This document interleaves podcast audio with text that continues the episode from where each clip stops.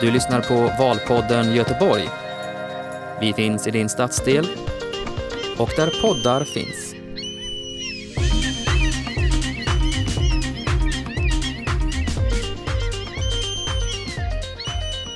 Ja, då är vi tillbaks med Valpodden i Göteborg och vi sitter här på Selma Lagerlöfs torg på Selma Center.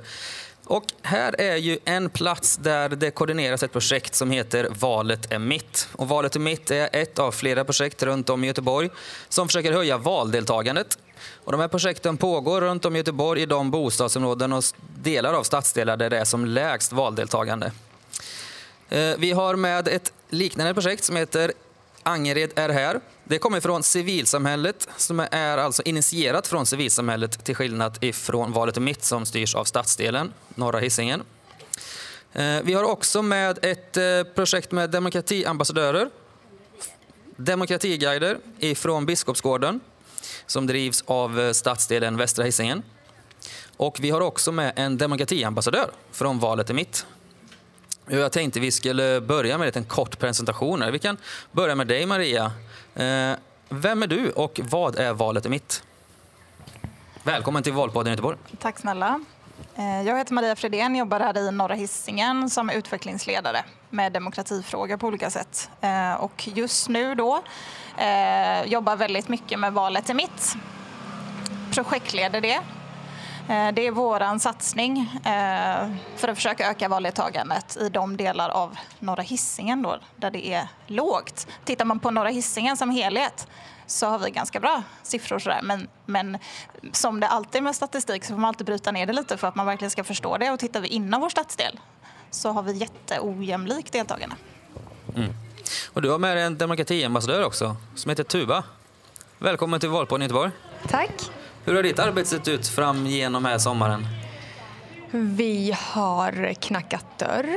Vi har varit ute på torg här på Selma, Tuve och träffat medborgare och försökt samtala med dem om dessa frågor och uppmärksamma dem på att det faktiskt är val snart. Mm. Och ni ska ut i eftermiddag, va? Yes, det stämmer. Och vad ska ni göra då?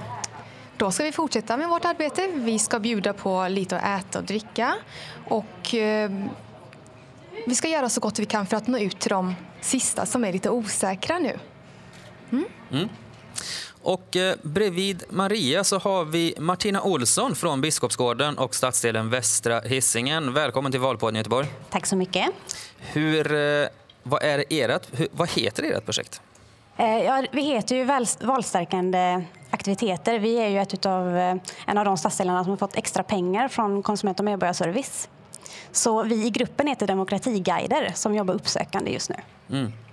Så då kan man säga att er metod är de här demokratiguiderna? Precis. All right. Eh, vi har ju också ett projekt här då som är civilsamhällets initierat och det är ISAM ifrån Angered här. Välkommen ISAM till Valpodden Göteborg. Tack. Hur, eh, ser, hur har ni lagt upp ert arbete? Uh, ja, uh, alltså själva projektidén har liksom börjat uh, från studenter och bekanta och vänner som bor eller har bott i Angered och brinner för Angered. Så vi, vi har liksom märkt att valdeltagandet i Angered är bland de sämsta liksom i Göteborg och hela Sverige. Så vi tänkte liksom att vi vill göra något som kan ändra på det här och eh, ja, försöka liksom eh, förbättra det på något sätt. Och därifrån kommer liksom själva idén för eh, Angereda här. All right. Vi har en sista person med oss här. Vi är totalt sex personer som sitter och pratar här och det är Linda Berg som är fildoktor och universitetslektor i statsvetenskap på Göteborgs universitet. Välkommen till Valpodden. Tack så mycket. Vad är det som snurrar i ditt huvud mest så här bara några få dagar innan valet? Oj, eh, det är ju så som statsvetare är man ju lite nördig. Så det här är ju alltid väldigt, väldigt spännande när det är val som är på gång för att se hur det ska gå. Och i år är det ju extra spännande eftersom det är så osäkert läge och det är väldigt osäkert hur utfallet kommer att bli eh, i slutändan, vad vi kommer att ha för förutsättningar för regeringsbildning och så. Så det är mycket som snurrar i huvudet på statsvetare, precis som alla andra väljare just nu. Mm. Jag tänkte vi skulle prata lite mer om respektive projekt. Jag tänkte vi skulle börja med ert projekt Maria och hur ni har lagt upp arbetet och vilka olika metoder ni jobbar med. Vad kan du säga om det? Ja, när vi liksom eh, påbörjade vårt tankearbete kring hur vi skulle lägga upp arbetet så insåg vi ganska snabbt att man vet ju ganska lite om eh, vad som fungerar för att eh, påverka ett valdeltagande. Eh, så det var ganska svårt på det sättet. Eh, jag ska också bara nämna att Göteborgs stad testar ju två nya grepp här inför valet eh, som är lite mer beprövade, där man har sett att det har haft effekt i Danmark. Och det handlar om att eh, först, unga förstagångsväljare kommer ha fått utskick i brevlådan samt kommer få sms Eh, om det är på valdagen eller dagen innan, vet jag inte, men precis nära inpå. Och det kan man se då att det, det kan man se från eh, dansk forskning att det har gett en god effekt på valdeltagandet. Men annars så har det liksom, vi inte haft sådär jättemycket att gå på utan det har väl varit liksom våran... Eh, eller vi har haft en stark tro på, sett erfarenhetsbaserat från tidigare arbete att liksom det personliga mötet ger mycket. Eh, det är liksom, vi, var, vi har varit övertygade från början om att det är det sättet vi behöver kommunicera på framför allt. Och det är ju ambassadörerna då, sex stycken, eh, som alla bor eller har en relation till de här eh, tre bostadsområdena som vi jobbar i. Det är, det är de som är, som är metoden, det vill säga deras förmåga att nå ut och, på ett pedagogiskt tillgängligt sätt och genom deras lokalkännedom. Mm. Ni har ju stuckit ut hakan ganska rejält här och eh, ert mål om inte jag minns fel är att ni ska höja valdeltagandet i de här uh, bostadsområdena som ni verkar i med hela 6 procent, stämmer det? Nej, men det stämmer inte. Det hade ju varit härligt om vi kunde göra det. Eh, så kanske det blir, vad vet jag. Men 3 procent ska vi, ja, 3 procent har vi sagt. Mm. Ah, okay. eh, det är ju liksom det kortsiktiga målet såklart, att höja valdeltagandet. Sen finns det ju en massa andra förhoppningar kring projektet, vad det skulle kunna bidra till på lång sikt och så. Men ja, 3 procent har vi vågat oss på att säga. Mm. Eh, hur har ni lagt upp projektet under sommaren fram tills nu? Först eh, så hade vi ju såklart en lång rekryteringsprocess eftersom att själva ambassadörerna har varit liksom hela Eh, är på något sätt konceptet för, för projektet. Så la vi mycket tid på det, hitta rätt personer. Få en bra balans där vad det gäller liksom ålder och kön och vad man har för språkkunskaper inte minst. Det är jätteviktigt för oss. Eh, och sen så har de fått gå igenom en utbildning eh, och där har det varit lite kring så här, mm, det demokratiska systemet och så, men kanske framför allt eh, frågor om bemötande. Hur, alltså vi har diskuterat hur kan man hitta en persons liksom, motivation och sådär. Eh, och sen så har ju de ambassadörerna eh, funnits, eh, precis som Toba sa, på gator och torg, eh, på busshållplatser, utanför mataffären, men också knackat en himla massa dörrar och fått väldigt mycket träningsverk. Eh, så, så det är ju liksom närheten som är själva metoden kan man säga. Ja, just det. Eh, Tuba, bor du i, i något av de här områdena som ni verkar i? Jag bodde i Tuve. Okay. Eh, gör inte det längre. Ja, Tuve Normshöjd då. right. Gör inte det längre. Men eh, jag har ändå den här lokalkännedomen som Maria pratade om och jag känner väldigt många där och jag det har funkat bra. Mm. Mm. Vad var det ni fick lära er under den här uh, utbildningen inför där? Vad vi fick lära oss, hur vi ska bemöta personer. Um, dels är att vi ska bemöta dem med respekt men också om de skulle säga att de inte, är, att de inte vill rösta. Eh, vad ska vi säga då? Um, om de säger att de inte tror på uh, politiker, vad kan vi säga då? Hur kan vi försöka föra ett samtal? Det har vi fått lära oss. Mm. Hur, hur, har du, hur har ni blivit bemötta ute på gatorna när ni kommer och säger att, eh, eller berättar om er verksamhet och försöker få folk att rösta? Hur går snacket? Det har varit väldigt olika. Eh, en del har tackat oss väldigt mycket. Tack för det ni gör. Tack, det är väldigt viktigt, har de sagt. Ehm, och andra har inte velat prata med oss alls.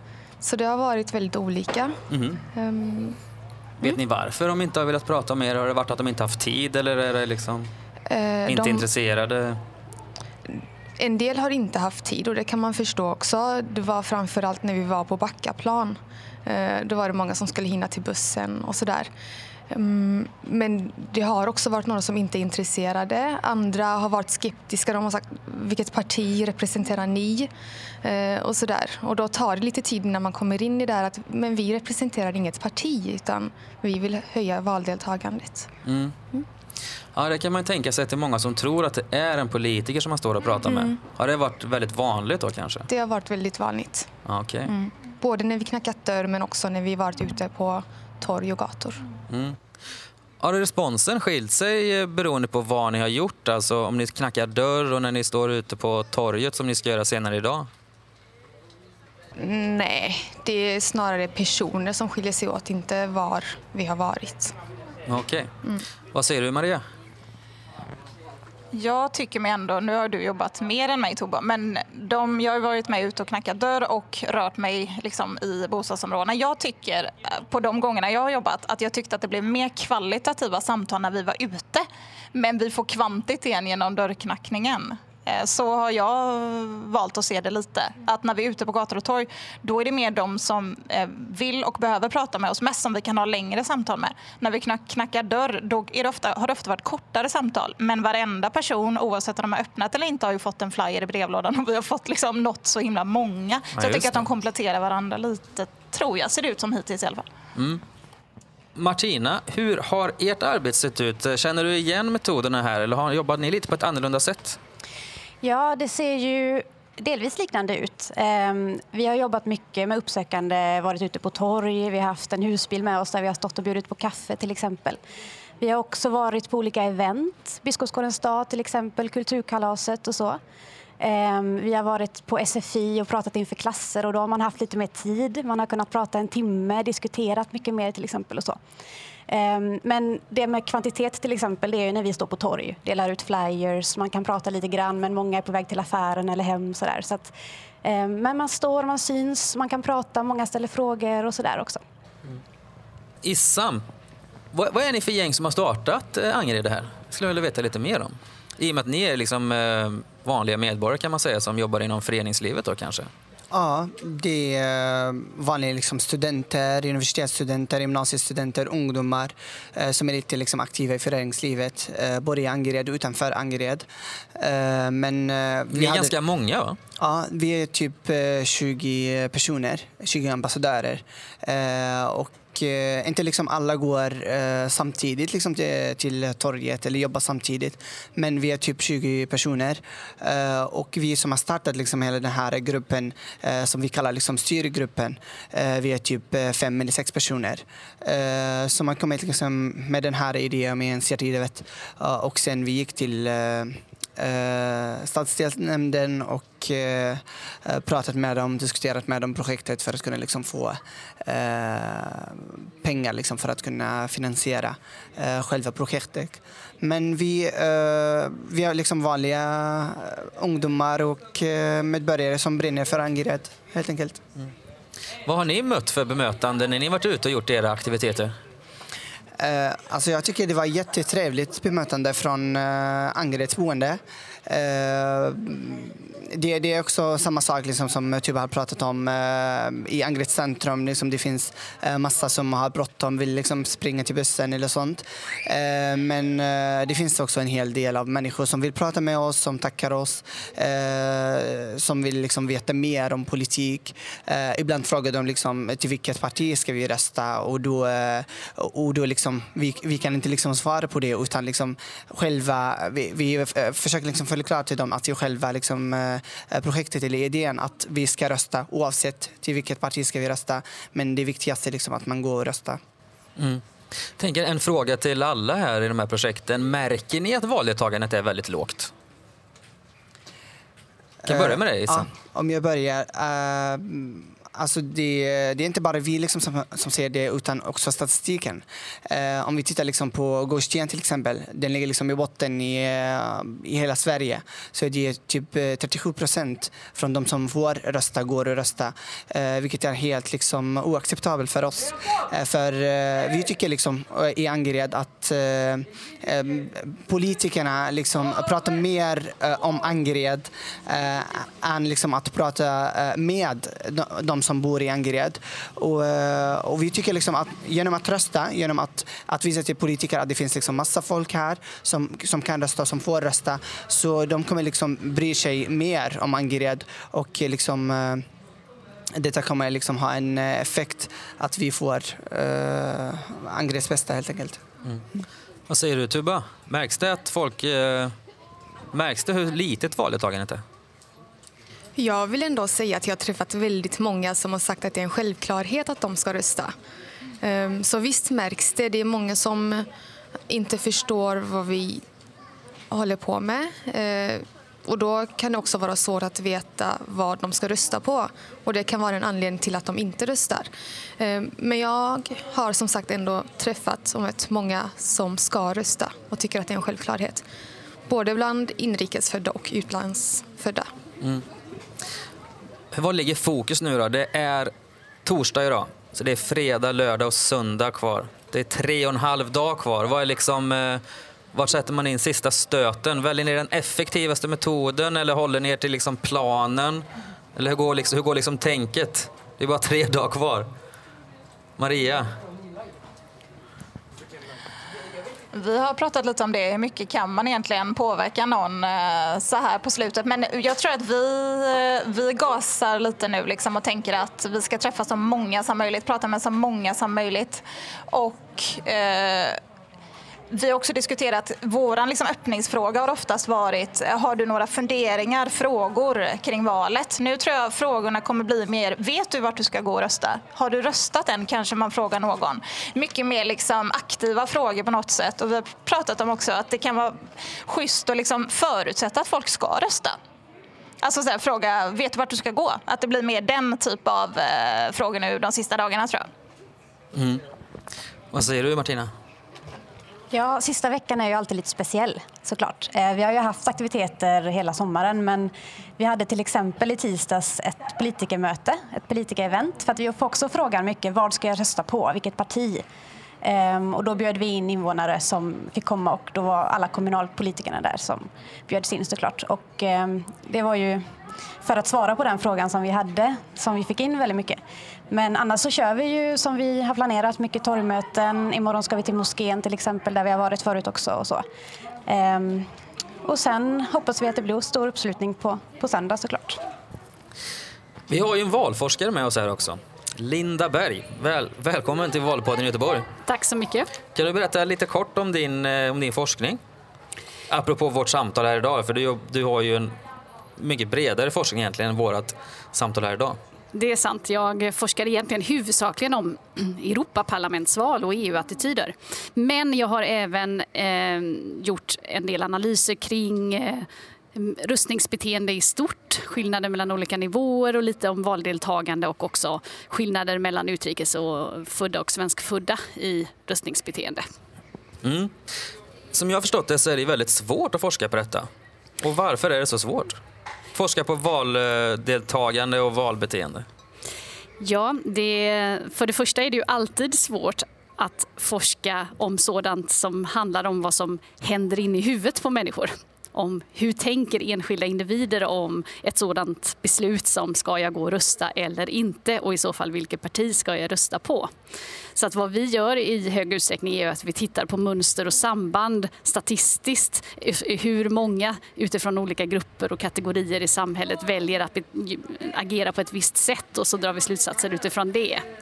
Eh, och då är det ju en sak också som är lite problematisk när det handlar om Eh, särskilt sådana här jämförelser mellan utrikesfödda och svenskfödda att vi har oftast alldeles för dåliga underlag i statistiken.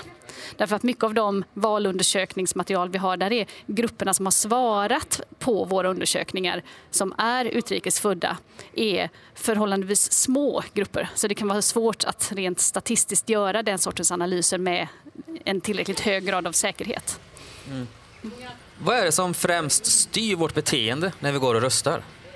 Främst? Ja, den du. Det finns, finns ju förstås... Du får, du får säga tre. Det finns flera olika saker som, som påverkar och det är också en skillnad mellan om vi pratar om beslutet att rösta överhuvudtaget och om vi pratar om beslutet av vilket parti jag väljer att rösta. För det är inte, det är inte helt samma faktorer. Men om vi börjar med att gå och rösta överhuvudtaget så påverkas vi väldigt mycket av den kontext vi har. Vi påverkas av familj, skola, omgivning, vänner. Om andra runt omkring oss går och röstar och vi har följt med föräldrar som har gått och röstat när vi var små så betraktas det mycket mer som en, någonting naturligt. Och det ser vi att det är en väldigt stor effekt. Mamma-effekten är jättestor. Inte minst unga pojkars förstagångsdeltagande. Så du mamma-effekten? Ma mamma-effekten. Precis, att, att mammor som aktivt ser till att deras söner kommer iväg och rustar första gången, det brukar ha en ganska stor effekt. Eh, och där ser vi också i en skillnad mellan utrikes och eh, svenskfödda, att bland personer som är födda i Sverige men har utrikesfödda föräldrar. Och om man har en utrikesfödd och en svenskfödd förälder, om, om mamma är svenskfödd så har du en mycket högre eh, sannolikhet att du deltar och röstar än om det är tvärtom. Så att det är någonting med, med just mammors eh, effekt på att få sina barn att komma iväg och rösta och bli goda samhällsmedborgare i den betydelsen. Mm. Eh, man ja. brukar prata om socioekonomiska effekter. Mm. Där verkar det som att det är lite oklart. Det finns visst stöd som jag har förstått det, men du får gärna Mm.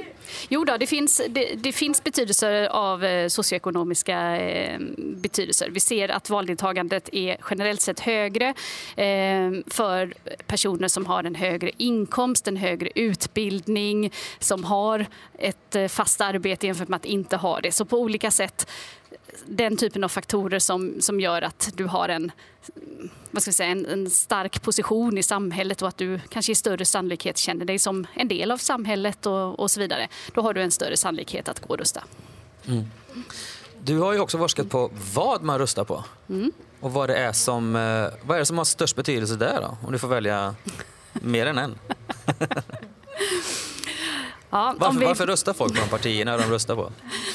Ja, det finns ju, eh, finns ju flera, flera olika förklaringar till, eh, till detta. Men om vi nu knyter an till den diskussionen som, som vi har haft här om att just försöka få eh, människor i områden där det är lägre valdeltagande att gå och rösta och ser till vilka partier som man röstar på där.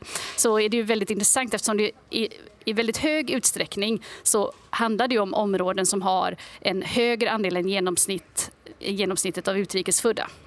Och där kan vi ju se att det både i Sverige liksom i andra europeiska länder är oftast en, en slagsida åt att rösta på partiet till vänster.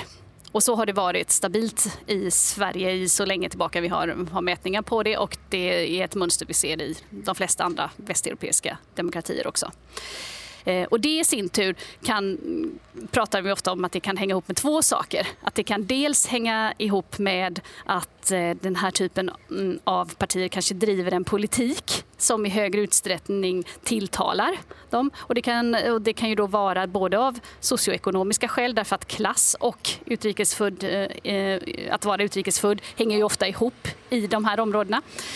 men det kan också handla om att det här är politiska partier som oftare har aktiva kampanjer för att försöka rekrytera till sitt eget parti att vara med kandidater men också att vara ute och vara synliga och knacka dörrar och bedriva valkampanjer. Mm. Det måste ju vara någonting ni har märkt av tänker jag som är ute och jobbar i de här projekten. Är det en jämn representation av valarbetare så att säga från de olika partierna eller är det några som sticker ut? Någon som har någon, eh, något på rak arm? Maria? Jag vet ju inte.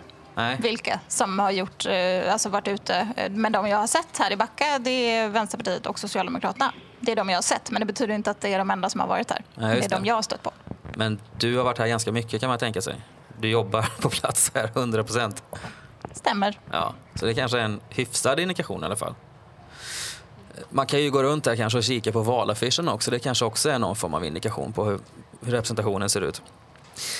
Ja, vi har ju hållit på med det här äh, partisystemet och den parlamentariska demokratin i hundra år här nu ungefär.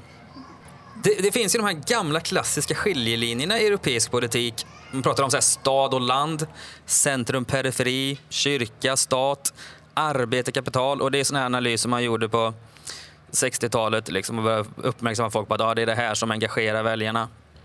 Men mm. är det, hur, mycket, hur mycket bärkraft har de här, eller bärkraft?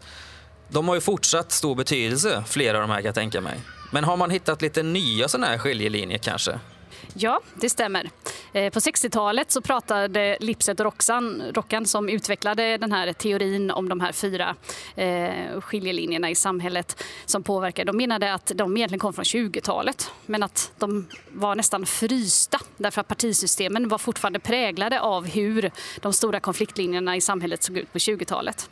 Och sen hängde det med ganska långt in och Sverige har ju avvikt lite grann traditionellt sett från, från flera andra europeiska länder genom att just klassdimensionen, arbete kapital, har varit så oerhört dominerande i svensk politik. Vänster, höger. Det, det, har, det har traditionellt sett varit den skiljelinje som har varit absolut starkast och haft all, absolut starkast prediktion på hur en enskild väljare har röstat. Men idag så ser vi att det här har förändrats ganska mycket. Att det har tillkommit dels att vissa gamla skiljelinjer som inte alls var så viktiga tidigare har kommit att bli lite viktigare igen. Centrum-periferi har kommit att segla upp lite mer igen än vad den har varit. Även eh, eh, kyrka, eh, den, den, religiösa dimensionen har kommit upp lite mer. Men inom forskningen pratar vi huvudsakligen just nu om den dominerande alternativa dimensionen. Så om man tar vänster-höger som en horisontell eh, dimension så kan vi ha en vertikal dimension som kallas för Galtan. Just det. Den, den beryktade Galtan. Och som, som förenklat handlar om en kulturell dimension som går från eh, en, en del som handlar om eh, gröna eh, globaliseringsattityder och eh, positiva attityder till, eh, till invandring, mångkultur och en öppenhet inför världen. Eh, och sen i andra ändan av den skalan så pratar vi mer om auktoritära och nationalistiska Eh, åsikter, lite förenklat. Och den kan ganska bra idag hjälpa till att förstå var, hur våra politiska partier placerar in sig och konkurrerar med varandra. Där vissa partier konkurrerar mer tydligt på vänster-höger-dimensionen och andra mer tydligt på den här Galtan-dimensionen. Så att det finns eh, utmärkta eh, eh, grafer och bilder att hämta om man vill titta på det på, eh, på val, val, eh, valforskningsprogrammets hemsida. Mm. Jag tänker, när man tittar på de här gamla skiljelinjerna så tänker jag ju stad och land är en sån stor fråga i valrörelsen. Där man försöker vinna landsbygdsväljare till exempel. Och man, man vet att man kanske har storstadsregionerna, de är redan klara, men det är land, framförallt landsbygden man verkar slåss om nu eller? Vissa partier ja, definitivt eh, satsar mer. Och den här eh, situationen att vissa partier har varit mer storstadsorienterade och andra har varit mer intresserade av landsbygden. Eh, det har ju hängt med sedan länge där framförallt Centern, gamla bondeförbundet, traditionellt sett har varit ett parti som har sagt sig värna om, om landsbygden. Och att nu ser vi att eh, det finns en viss tendens till ökad satsning på att vilja lyfta fram landsbygdsfrågor och, värna om dem. Men med helt olika typer av synsätt på vilken slags politik det är som ska vara bäst för mm. landsbygden. Tycker du dig se någon av de här äh, nya dimensionerna eller skiljelinjerna som du inte tycker utnyttjas i valrörelsen? Det är en ganska svår fråga.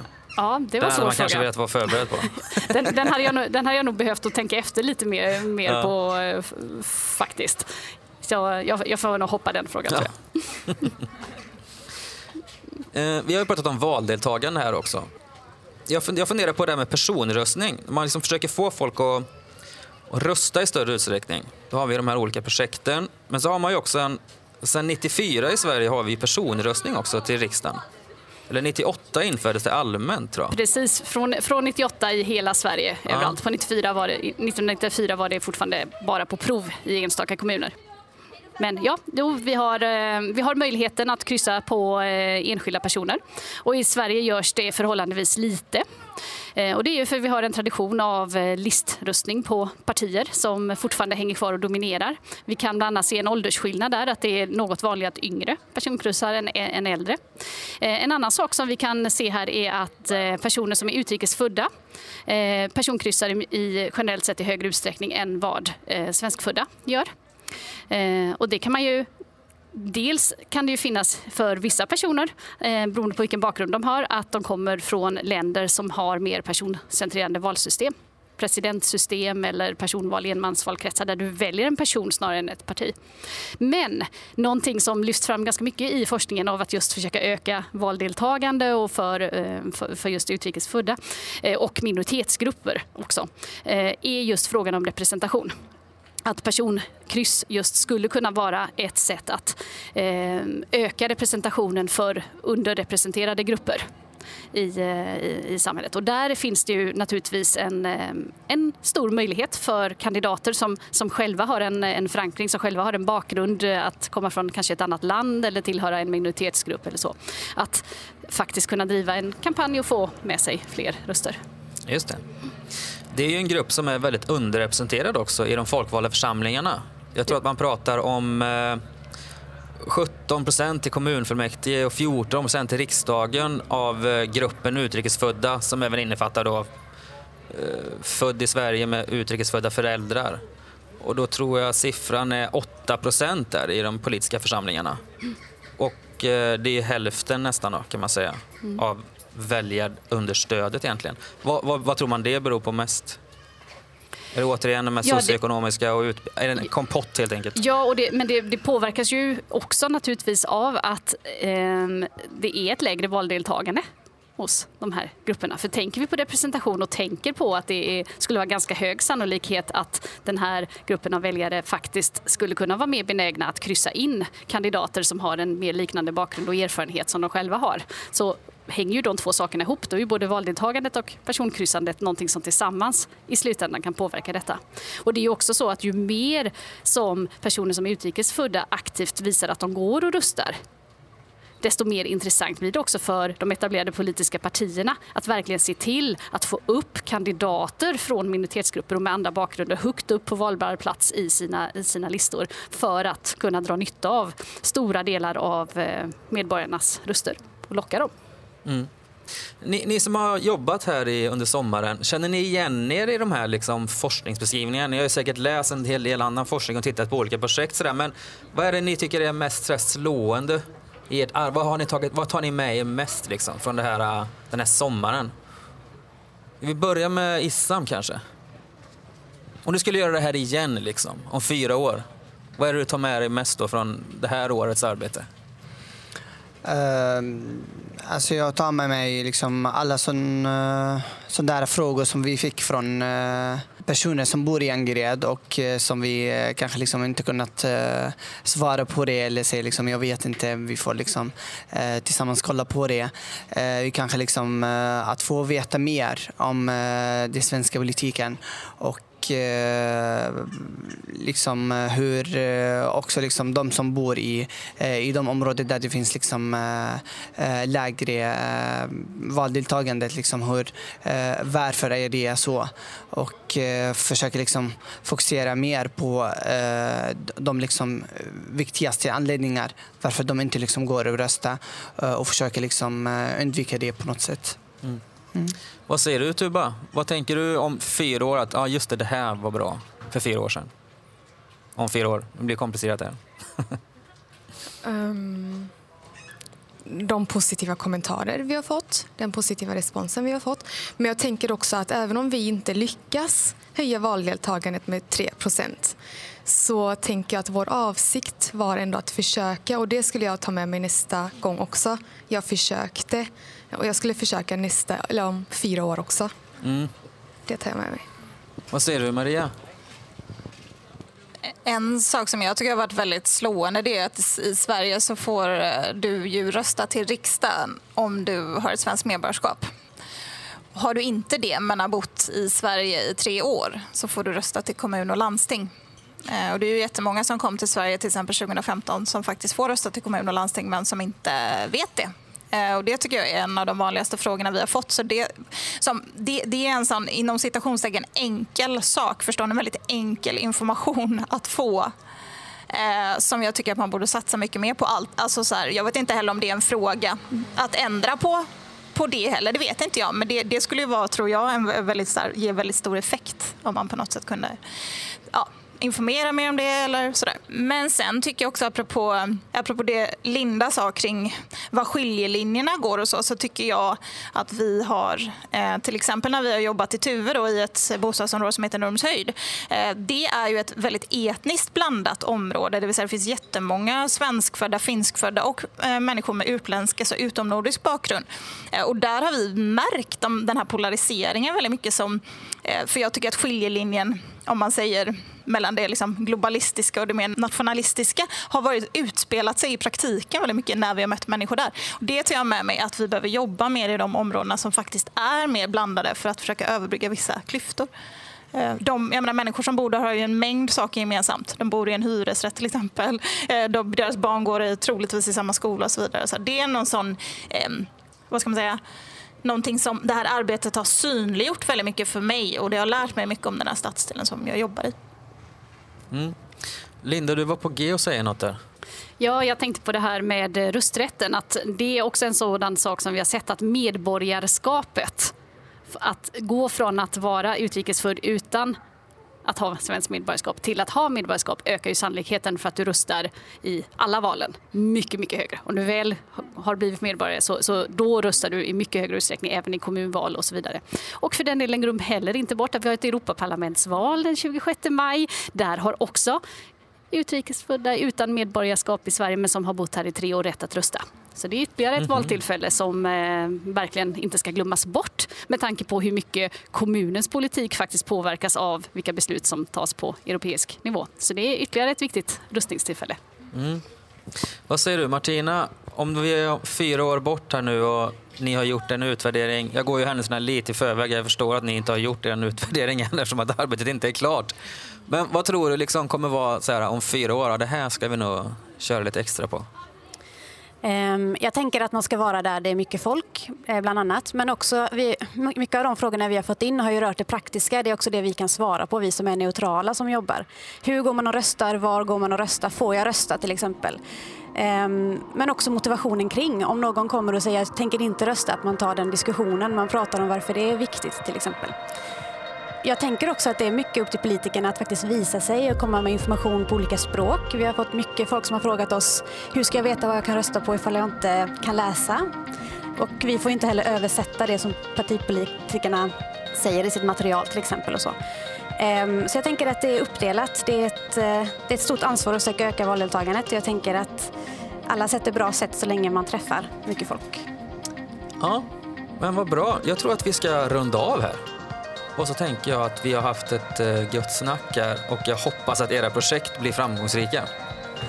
Men eh, jag antar att ni, det vet vi först på måndag tidigast kanske och sen kanske ännu senare på onsdag. Framförallt de lokala här, men just den här eh, Ja, de små distrikten, det är också senare i veckan, ja, man ser exakt. Ja. Ja, jag önskar er givetvis lycka till. Arbetet är nästan klart, men tack så mycket för att ni kom hit och pratade med oss här i Valpodden i Göteborg. Stort tack. Ja. Roden, kan inte du komma fram här? Ska vi runda av här vårt sista program.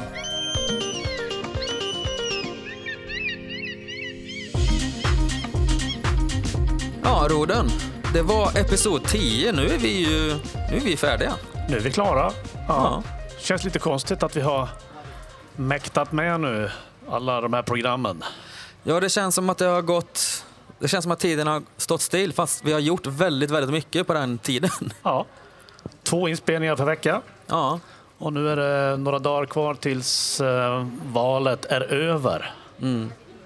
Och vi har hunnit med att intervjua alla första namnen på de partier som kandiderar till kommunfullmäktige inklusive Centerpartiet och Demokraterna. Ja, och då kanske du funderar, men det är väl fler partier som eh, deltar i valet? Ja, men vi har koncentrerat oss på de partierna som antingen sitter i fullmäktige idag eller som har statistisk möjlighet att komma in i fullmäktige. Mm. Precis. Har du någonting som du tar med dig sådär, som du har tänkt på under de här alla intervjuer du har gjort med alla de här politikerna? Har du slagits av något särskilt? Ja, många har ju pratat om att eh, tryggheten är en av de här viktigaste frågorna och eh, partierna fokuserar mycket på det. Skolfrågorna har varit viktiga och naturligtvis det vi också fick bekräftat idag att eh, det här med västsvenska paketet och kanske framförallt då Västlänken ligger och skvalpar kanske på, ändå på första plats när det gäller vad folk koncentrerar sig på. Alltså, vad är det man egentligen väljer för parti och vilken fråga? Och då är Västlänken någonting som ligger och, och bara finns där. Ja, och eh, vad ska man egentligen säga om det? Jag menar, alla andra partier utom Demokraterna och Vägvalet, de är ju färdiga med den här frågan skulle man kunna säga. Ja, det tror jag nog. Ja. Alla har kommit överens att eh, vi ska ha ett eh, västsvenskt paket, genomföra alla delarna och eh, sen är det då de här partierna. Ja, Sverigedemokraterna, Vägvalet och Demokraterna, de vill ju inte ha eh, varken trängselskatt eller Västlänken. Vad, vad förväntar du dig efter valet här nu? Att vad kommer hända i de här frågorna? Base- Baserat på hur opinionsläget ser ut nu då? Ja, Jag tänker säga kaos, men det, det är väl fel ord egentligen. Jag tror att det blir en, en knivig situation att få ihop en, eh, en majoritet som styr stan. Och vad hur, tror hur man nu har för konstel, eller vilken konstellation eller allians som kommer att eh, tillträda, det är ju väldigt öppet i det här läget som jag ser det. Och vad tror du, är det liksom Västlänken som kommer användas här nu som en, eh, som en sorts kloss, stoppkloss? Regera med oss eller så regerar vi inte med någon? Är det det som är strategin för Demokraterna tror du? Ja, om man ser hur Demokraterna har resonerat så eh, den allians de ska ingå i, eh, de vill ju ha garanti för att de partierna också ska vara mot Västlänken. Alltså att riva upp det här avtalet med staten. Och, det Och, lärde eh, de tvista om det går att säga upp det här eller inte? Eller är det snarare så att alla utom Demokraterna och Vägvalet säger att det inte går att riva upp det här? Ja, en omförhandling kan det ju bli, men hur den kommer att se ut det vågar man ju knappt gissa. Ja, ja det ska bli spännande. Nu är det tre dagar kvar som sagt. Och eh, jag har fortfarande inte röstat. Har du röstat? Nej, jag tänkte knalla iväg ikväll. Ja. Jag tar cykeln och sen knalla in någonstans i Mölndal, All där jag bor. right. Ja, jag tillhör stadsdelen Majorna-Linné. Så jag ska väl ta mig någonstans i Majorna där. Vet faktiskt inte. Jag har inte öppnat mitt röstkort än. Men jag blir också lite sugen på att få det överstökat. Så kanske man kan gå och plocka svamp istället på söndag. Om vädret tillåter. Så tänkte jag. Ja, jag med faktiskt. Ja, precis. Ja, men det har varit jäkligt kul i alla fall det här äh, arbetet vi gjort under sommaren. Och nu i början på hösten. Ja, och det är kul också att se att det är folk som har lyssnat på våra program. Mm. De som har spelats in och eh, hoppas naturligtvis att man tar del av flera program så man inte bara koncentrerar sig på ett eller ett par partier som man är nyfiken på. Precis. Ja, jag tycker att eh, vi som har jobbat med Valpodden i Göteborg tackar för oss. Och då är det jag, Gustav Nyqvist, det är Roden Bergenstein och det är Eva Gustafsson som har suttit på sidan här och varit sändningsproducent, eller inspelningsproducent kanske vi ska kalla det för. Så det var faktiskt allt från Valpodden denna valrörelse. Vi kanske dyker upp i EU-valet, eller vad tror du Roden? Ja, ja det är ju eh, Det är knappt, ett år bort. Precis, knappt Får ett se om år. sommaren har inträtt då när det är dags. Det här är väl de kanske sista sommardagarna och vi tillbringar den här dagen på Selma Lagerlöfs torg. 22-23 Precis. grader varmt. Stadsdelen Norra Hisingen var alltså sist ut i Valpodden i Göteborg. Ja, ja men tack för oss då. Tack för oss. Du lyssnar på Valpodden Göteborg. Vi finns i din stadsdel och där poddar finns.